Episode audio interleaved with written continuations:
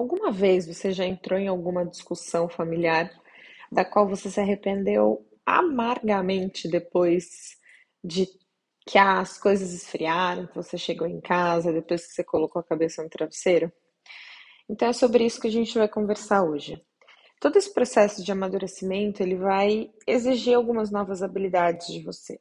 E eu quero começar compartilhando uma história que aconteceu recentemente comigo e qual que foi o ápice, assim, né? O clímax disso foi no meio dessa discussão eu ter tido a consciência de com quem eu estava conversando. Foi eu ter entendido o outro lado antes de ter querer, antes de escolher colocar as minhas vontades na mesa. Vai ser sobre isso que a gente vai falar hoje. Então, prepara. Então, seja muito bem-vindo ao nosso terceiro episódio Duda Valentim Podcast. Caso a gente ainda não se conheça, o meu Instagram é o arroba Duda Valentim com dois M's de Maria. Então vamos lá, bora, porque hoje a gente vai falar um pouco mais sobre esse assunto que pode ser o, o seu calcanhar. Então, na semana passada, semana anterior ao Natal, eu fui para São Paulo, que eu fui participar de uma reunião lá, e eu precisei e buscar minha mãe na minha avó, que eu cheguei lá no, num domingo de manhã e fui buscar minha mãe na casa da minha avó. Quando eu cheguei lá, então, para te atualizar, caso você ainda não saiba dessa parte da história, a minha mãe, ela tem Alzheimer. E é Alzheimer precoce, ela é nova, ela tem 55 anos, minha mãe. Então, ela vive sob os nossos cuidados, mas sempre precisa ter alguém, né, algum adulto capaz ali com ela, e ela gosta muito de ficar na casa da minha avó. E antes de entrar, né, nessa história, tá vendo que vários parênteses estão sendo abertos aqui, a gente vai descer num nível um pouco mais profundo, onde a gente vai falar sobre as escolhas. Mas fica tranquila que daqui a pouco eu volto fechando todos eles. Mas as escolhas, elas são todas tomadas de forma consciente ou inconsciente. Duda, como assim?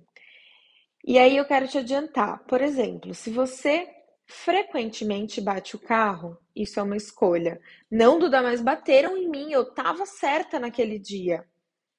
É uma escolha quando você escolhe bater o carro.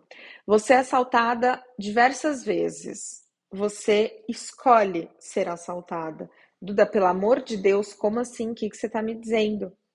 É mais ou menos por aí. Então, esse processo de amadurecer vai exigir de você uma maturidade para que você tenha consciência de que tudo o que acontece com você são escolhas conscientes ou inconscientes, ou até mesmo inconsequentes. Peraí, Duda, como assim? Então vamos lá para mais um nível um pouco mais profundo. A sua escolha de ter saúde é uma decisão. A sua escolha de ter doença é uma decisão. Porra, Duda, como assim? Tem fator genético, tem fator ambiental, tem várias outras coisas nesse meio. Claro, a gente vai precisar de uma razão física para que essa doença tenha uma patologia, para que a gente consiga explicar, para que a gente estude essa doença. Mas eu já te adianto que você ficou doente porque você escolheu. E aí você vai falar assim: não, não é possível que eu tenha. Que eu, que eu, não, não é possível, eu não escolhi ficar doente. Eu te adianto que tudo na sua vida são escolhas. Então, desde o seu saldo bancário passando pela qualidade dos seus relacionamentos, passando pelo seu estado de saúde, absolutamente tudo na sua vida hoje são escolhas, tá? E fica comigo que você vai começar a entender um pouco melhor sobre isso. Pode ser que você não esteja concordando comigo ainda, mas vamos continuar por essa linha de raciocínio. Quando você entende que tudo são escolhas, você passa a se apropriar da sua vida. Duda, peraí. Então, tudo são escolhas e tudo é responsabilidade minha. Sim, todas as escolhas e todas as situações que você tem na sua vida hoje foi você que escolheu. Não, mas e a lei da atração? E o karma? e o castigo que Deus tinha para me punir porque eu fiz tal coisa, não sei quando, porque o meu pai agiu de tal forma e eu estou recebendo esse karma familiar. Tudo são escolhas sua.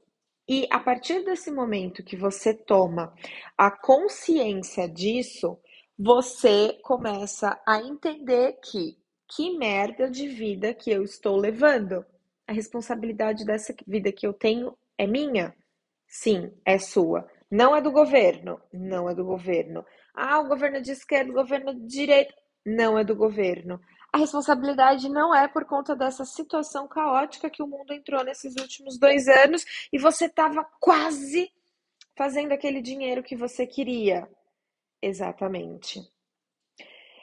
E você começa a entender que tudo são escolhas, ao mesmo tempo que choca quando você tem contato com essa informação, ao mesmo tempo isso pode te libertar. Mas como assim, Duda, me libertar? Você está me dizendo que eu tô ferrada financeiramente, que eu tô toda ferrada com a minha saúde. Eu tô com endometriose, eu tô com cisto no ovário, eu tô com nódulo no seio, eu tenho uma saúde totalmente debilitada e você está falando que a responsabilidade é minha, que não é do fator genético, que esse tumor que eu desenvolvi porque todas as mulheres da minha família tiveram e eu também tive, você está dizendo que é uma escolha. Sim, eu estou dizendo que é uma escolha. Mas ao mesmo tempo, isso vai trazer esse tom libertador para você, porque justamente por tudo ser escolha e essa escolha é sua, também está nas suas mãos virar esse jogo. Só depende de você ter a vida que você quer. Não é por conta do presidente que está hoje representando o país que você tem a vida que você tem. E vai ser independente se tiver chovendo, se tiver sol, se tiver pipocado terceira, quarta onda, vai ser independente, porque você vai aprender a fazer escolhas saudáveis por você. Você vai escolher ter a saúde que você tem. Por, por exemplo, vai, vamos lá. Aquela coisinha básica, assim. Duda, eu sempre fico doente, eu sempre fico resfriada, eu tava, putz, quase fazendo aquele dinheiro, eu já estava com umas ideias, meu Instagram estava bombando, já estava cheio de aluno, eu estava cheio de cliente e pá, caí de cama 15 dias. Peguei essa merda aí desse negócio que está acontecendo aí no mundo, fiquei de cama 15 dias. É mesmo?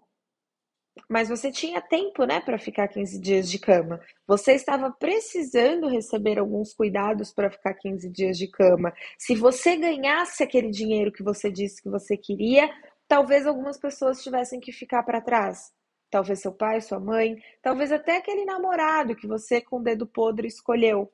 E aí é muito melhor você ficar doente e ter um fator externo para você responsabilizar do que você ter que olhar para a merda que tá a sua vida. Concorda comigo? Eu sei que é difícil a gente aceitar isso, mas tudo são escolhas. Beleza. E ao mesmo tempo que eu tô te falando isso, eu quero te dizer que também tá nas suas mãos você virar esse jogo justamente porque, por exemplo, uh, como que tá a sua alimentação?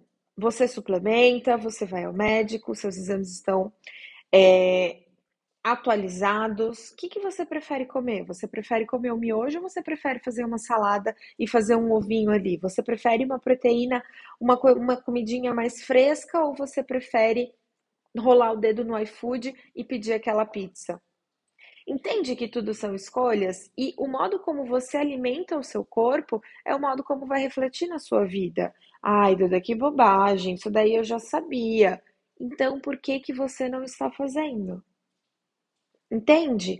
Que tudo, na verdade, são escolhas, e se a gente for fazer um exame aí bem minucioso na sua vida, você vai realmente ficar chocada, perplexa, porque foi você que escolheu tudo que você escolheu.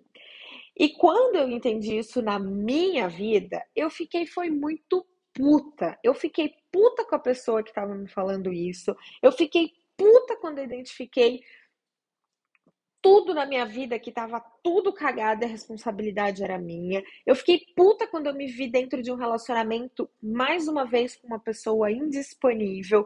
Eu fiquei puta quando eu vi o meu estado de saúde. Eu falei, não é possível que eu escolhi essa endometriose, não é possível que eu escolhi ferrar com todo o meu sistema feminino porque eu tinha medo de ser mulher. Não é possível que eu tinha tanto medo de ser mãe que eu precisei ferrar com todo o meu corpo para realmente ter uma causa externa que me dissesse: querida, você não pode engravidar, você vai ter problemas para ser mãe porque o seu corpo, o seu ovário, blá blá blá blá. Mas ali eu tive a desculpa perfeita para justificar aquelas minhas escolhas. E aí você fala: não, Duda, tá caindo umas fichas aqui, continua.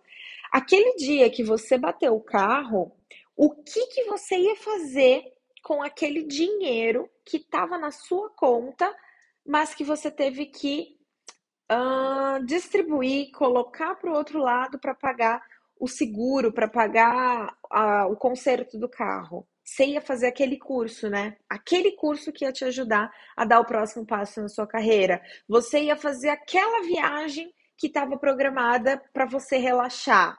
Era isso que você ia fazer, não era? O seu dinheiro já tinha uma outra causa que seria benéfica para você. Só que pelo fato de você ter uma régua baixa, pelo fato do seu teto ser baixo, você nunca consegue ultrapassar isso. Justamente porque precisa acontecer uma merda na sua vida para você redirecionar esse dinheiro. A geladeira da sua casa vai quebrar, o dente da sua mãe vai trincar e você vai precisar gastar três pau com um dentista porque deu canal.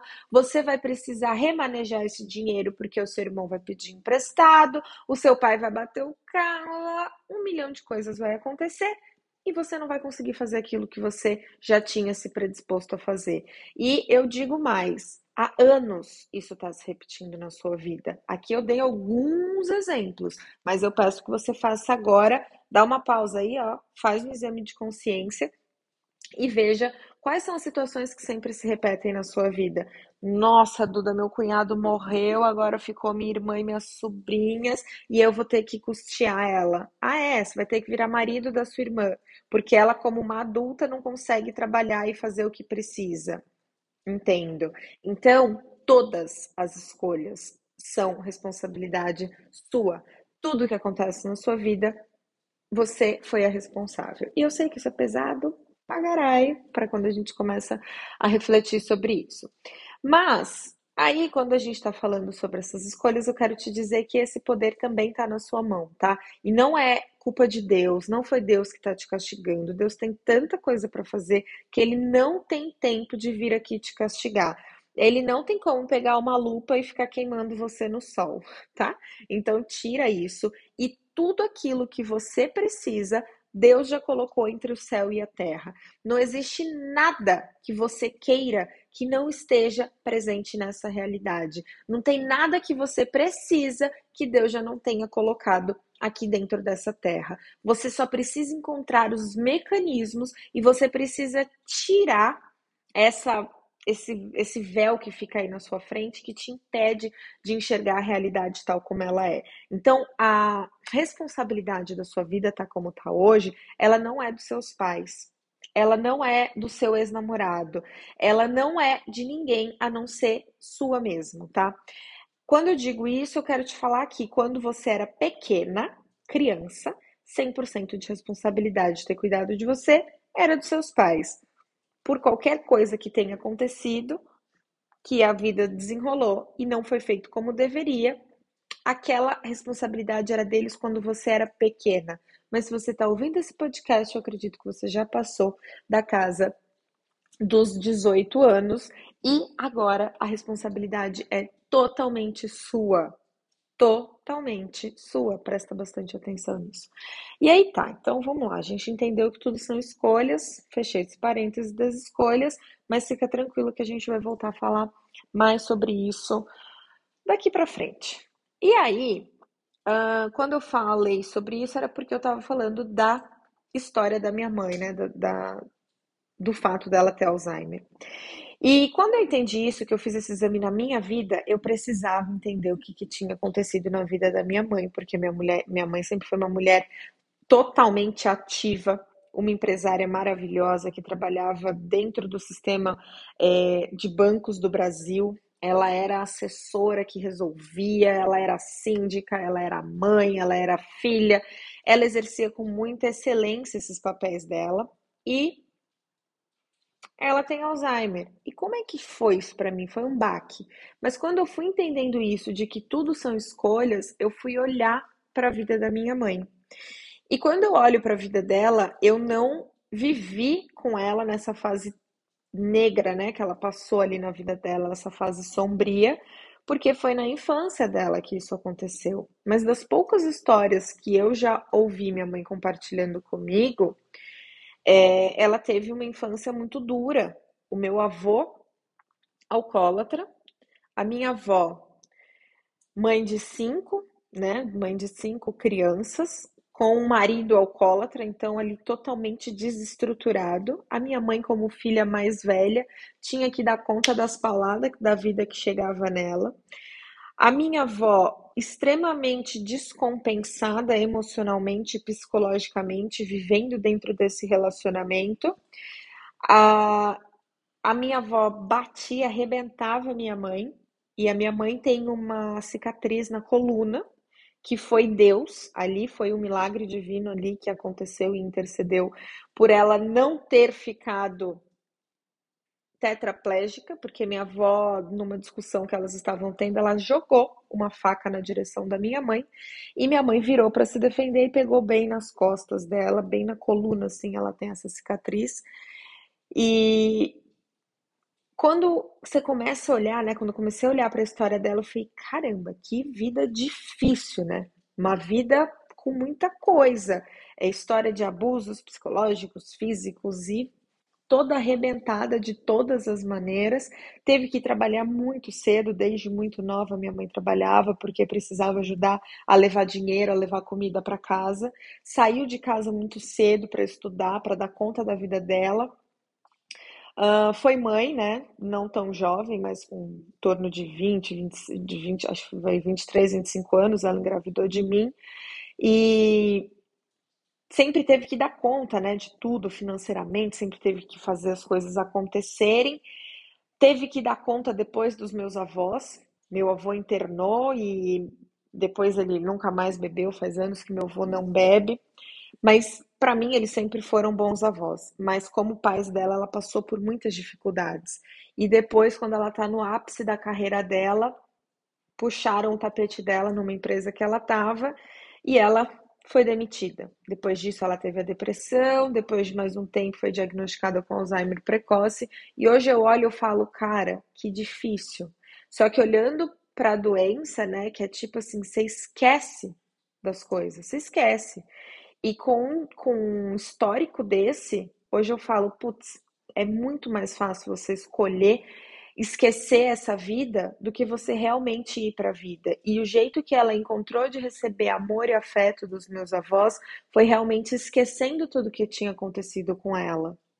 Claro que tem as causas genéticas e fatores ambientais. É óbvio que a ciência vai precisar explicar as doenças de uma forma, mas se a gente olhar em um quadro geral, entende que existem caminhos que vão acontecendo na vida para que as coisas aconteçam. E é justamente isso que eu faço hoje. É justamente por conta de ter visto essas mulheres na minha família tão sofridas e terem passado por tanta coisa que eu escolhi fazer diferente quando eu vi que eu estava indo pelo mesmo caminho. Quando eu vi que eu já estava desenvolvendo doença, quando eu vi que eu já estava é, escolhendo muito mal os meus relacionamentos, foi quando eu falei: calma, para, eu preciso entender o que tem por trás dessa minha vida, eu preciso entender o porquê dessas minhas escolhas. Ali que começou o meu processo de amadurecimento. E essa questão das escolhas é justamente para ajudar você a entender o porquê que você faz o que você faz. Porque eu sei que não é fácil, eu sei que é duro pra caramba, sabe? E a minha ideia é realmente te ajudar a transformar a sua maior dor em combustível para que você possa viver a vida que você sempre desejou, porque eu sei que isso é possível. E tudo tá exatamente nessa encruzilhada, tá nesse caminho que se você for por um lado, vai dar merda, você vai se ferrar lá na frente. Vai ser muito mais fácil você esquecer essa vida ali na frente do que você realmente encontrar as condições saudáveis para você viver. E o que eu quero te apresentar é justamente esse outro caminho. Eu quero te apresentar esse caminho saudável para que você entenda que as suas escolhas, elas vão refletir diretamente na sua vida como um todo e na vida de todas as outras pessoas. E eu não sei, não tem como fazer essa essa afirmação, mas diversas vezes eu me peguei pensando no e se e se minha mãe tivesse entendido que tudo são escolhas 10 anos atrás? Eu tenho certeza que as coisas teriam é, ido por um caminho diferente. E é isso que eu quero fazer por mim, que é o que eu fiz por mim, que foi esse meu processo de amadurecer, e é o que eu quero fazer por você. Eu quero que você entenda que tudo são escolhas e que existem ganhos indiretos por trás de tudo aquilo que você faz. E quando a gente olha para isso, você entende que esse papel, esse caminho, essa transformação que eu quero percorrer junto com você, é justamente para que você se torne uma referência sólida para as outras pessoas e principalmente para você mesma, para que todos os dias quando você olhar no espelho, mesmo aqueles dias que você estiver mais cansada, você tenha orgulho da história que você está escrevendo, para que você não precise adoecer, para que você não precise ter um problema no trato reprodutor feminino para justificar o fato de que foi pesado ser mãe, de que foi pesado é, a sua relação com as mulheres da sua família, com a sua mãe, com a sua avó. É isso que eu quero fazer por você. Eu quero mostrar para você que existe um lado bom, que essa vida vale a pena ser vivida, porque o maior milagre da vida já aconteceu, que é você você é o maior milagre. É, independente de como tenha sido a sua relação com seus pais, a relação dos seus pais entre eles, mas você é a prova viva do milagre de Deus. E a gente precisa honrar isso. A gente precisa honrar isso até o seu último segundo, até o seu último suspiro. Porque a única certeza que eu tenho para você é de que você vai morrer. E esse intervalo, esse gap, que é o que você vai precisar aproveitar. E ele precisa ser muito bem vivido. E aí, fecho mais esse parênteses e volto para esse outro que eu comecei a falar sobre a ida até a casa da minha avó. E quando eu cheguei lá dois domingos atrás, que eu fui buscar minha mãe, que eu cheguei em São Paulo, eu queria passar o dia com ela, eu fui para almoçar na minha avó. E desde que eu comecei esse meu processo, uh, eu primeiro me afastei muito da minha família, porque eu tinha aquela síndrome da ovelha negra e que ninguém me entende, não sei o quê. Só que eu não era instalada na realidade. Se você ouvir os dois podcasts, o primeiro e o segundo, você vai entender um pouco mais sobre essa instalação na realidade, mas eu não era instalada na realidade. Eu achava que eu era ovelha negra, uau, e eu tinha o maior orgulho disso. E na verdade, eu fiz esse processo de sair do rebanho. Eu me desgarrei da minha raiz e foi muito sofrido para mim. Eu fiquei muito sozinha, eu fiquei muito solitária. E eu colhi, né? Tô colhendo esse preço hoje porque eu cheguei na casa da minha avó, ela tomou uma atitude comigo que ela nunca tomou. Quem, quem me criou quando eu era pequena foi justamente essa minha avó, que é a mãe da minha mãe. E para minha mãe, durante a vida dela, ela não tinha sido a mãe que a minha mãe gostaria. Minha avó, né, teve o episódio da facada, teve tantas outras situações. Minha avó uh, sempre xingou minha mãe, denegriu a imagem dela, e minha mãe sempre trabalhou fora trabalhou muito, e tudo aquilo era demais para minha avó, entende? Minha mãe foi fazer dinheiro, voltava, cuidava da minha avó, mas a minha avó nunca reconheceu isso. E tudo que minha mãe sempre quis dela foi amor. Mas isso foi a história das duas, não a minha. A minha avó sempre me deu amor, a minha avó cuidou de mim desde que eu nasci. E a gente foi ter depois uma pessoa que cuidava da gente. Eu acho que eu tinha uh, seis para sete anos, que foi. Meu irmão nasceu, eu tinha cinco anos, a gente ficou mais um pouco, porque minha avó também cuidou do meu irmão, e depois a gente teve uma pessoa que cuidou da gente. Mas, né, até ali a minha avó sempre foi maravilhosa para mim, sempre a gente teve uma ótima relação. Só que eu me afastei justamente porque eu fiquei com esse sentimento de que eu era ovelha negra, de que ninguém me entendia, e eu precisei buscar é, outras fontes, só que eu não entendi que são as minhas raízes que dizem quem eu sou, que eu precisava aprender a olhar para a minha vida com um olhar maduro e entender realmente o meu papel ali dentro. E foi quando eu saí, né, agora nesse meu processo que eu entendi que eu falei, putz, o lugar onde eu mais queria estar, onde eu mais queria estar bem, é dentro da minha família, era com elas. Mas ok, vamos lá, deixa eu contar o que houve. Aí eu cheguei lá na minha avó e ela não falou comigo, ela estava no quarto dela, dei oi, ela super seca, ela continuou lá deitada, eu fiquei na sala com as minhas tias, almocei, conversando, meu avô, a gente dando risada, e daqui a pouco a minha avó chegou. Ela sentou na sala ali com a gente, quieta, e daqui a pouco ela começou a me atacar. Ela começou uma briga ali, uma discussão, e ela falando muito e vindo realmente verbalmente para cima de mim, mas de uma posição que ela nunca fez. Naquele momento eu entendi que aquela senhora, ela tinha muita dor. E aí eu parei, eu olhei fundo no olho dela, eu falei: "Vó, o que que você realmente está querendo me dizer? Porque eu não estou conseguindo entender o que você quer me falar." E aí parece que com aquela pergunta ela piscou, ela voltou para o corpo dela e ela trouxe todas as preocupações e o cansaço, a aflição, a dor dela em ver a filha dela daquele jeito. E ela começou a dizer que queria que eu levasse minha mãe ao dentista, ao médico, não sei o que, não sei o que, não sei o que, e foi fazendo as colocações dela. E naquele momento eu entendi que ela estava falando da dor dela de ver a filha dela daquela forma. E aí eu olhei para ela e naquele momento que ela trouxe todas essas informações, eu peguei e falei: Eu te entendo. Só que essa dor é sua. Essa dor é sua como mãe de olhar para ela nessa situação. Mas eu já estou lidando com a minha dor como filha de ver a minha mãe nessa situação. Então a gente vai fazer um combinado. Você fica com a sua dor e eu fico com a minha, porque eu não tenho como curar a sua dor. E eu também, eu só tenho acesso à minha dor. Eu só tenho acesso a mim.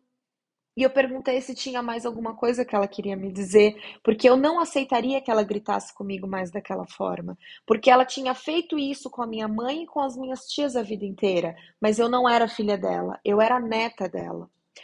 E eu falei isso com muito pesar no coração, mas com muita firmeza nas minhas palavras e com muito amor.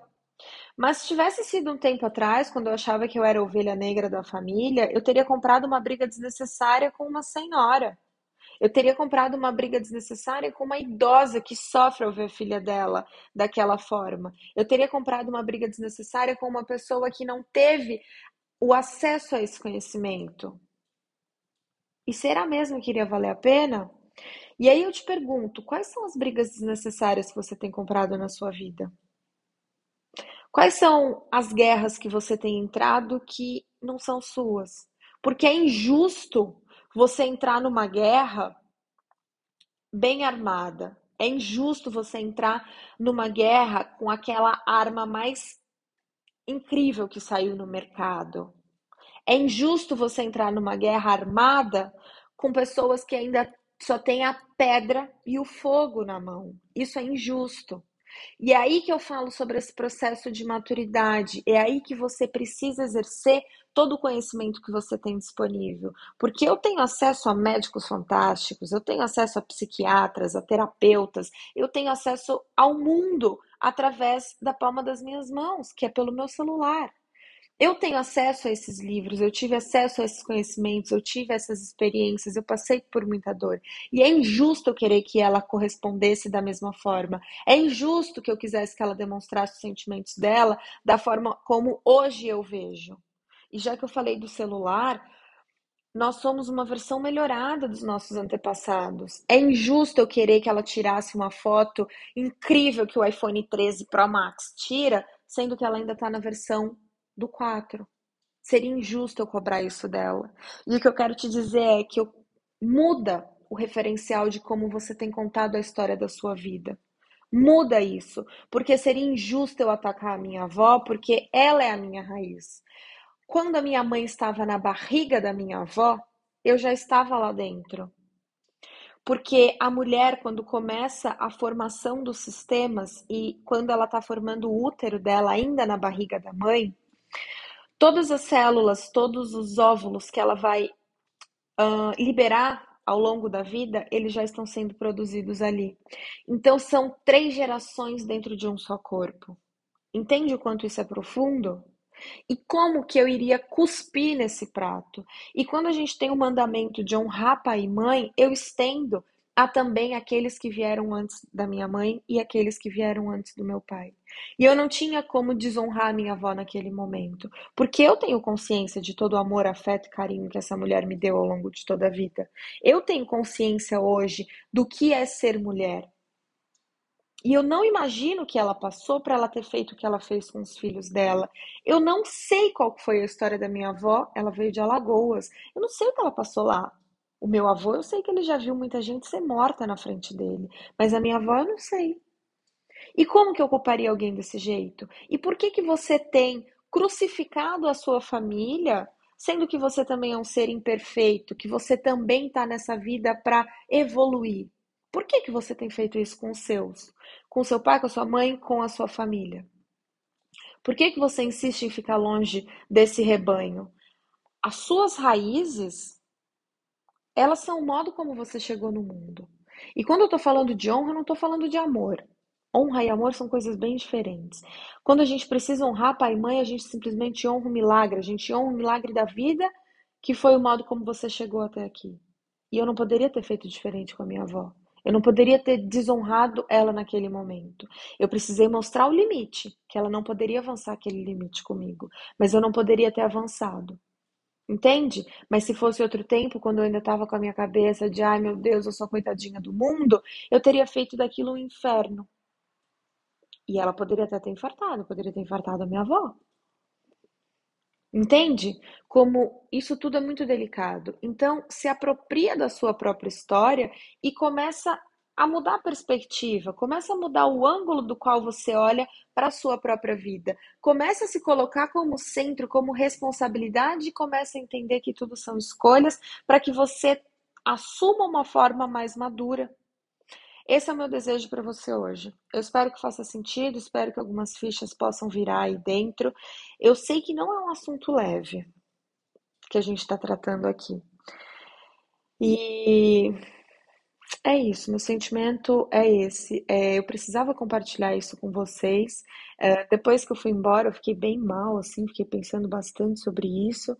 Uh, e é isso, a gente não sabe quando vai ter essa outra oportunidade, porque depois eu já voltei para Uberlândia, saí de São Paulo, voltei para Uberlândia no dia seguinte e fiquei ressoando com isso na minha cabeça.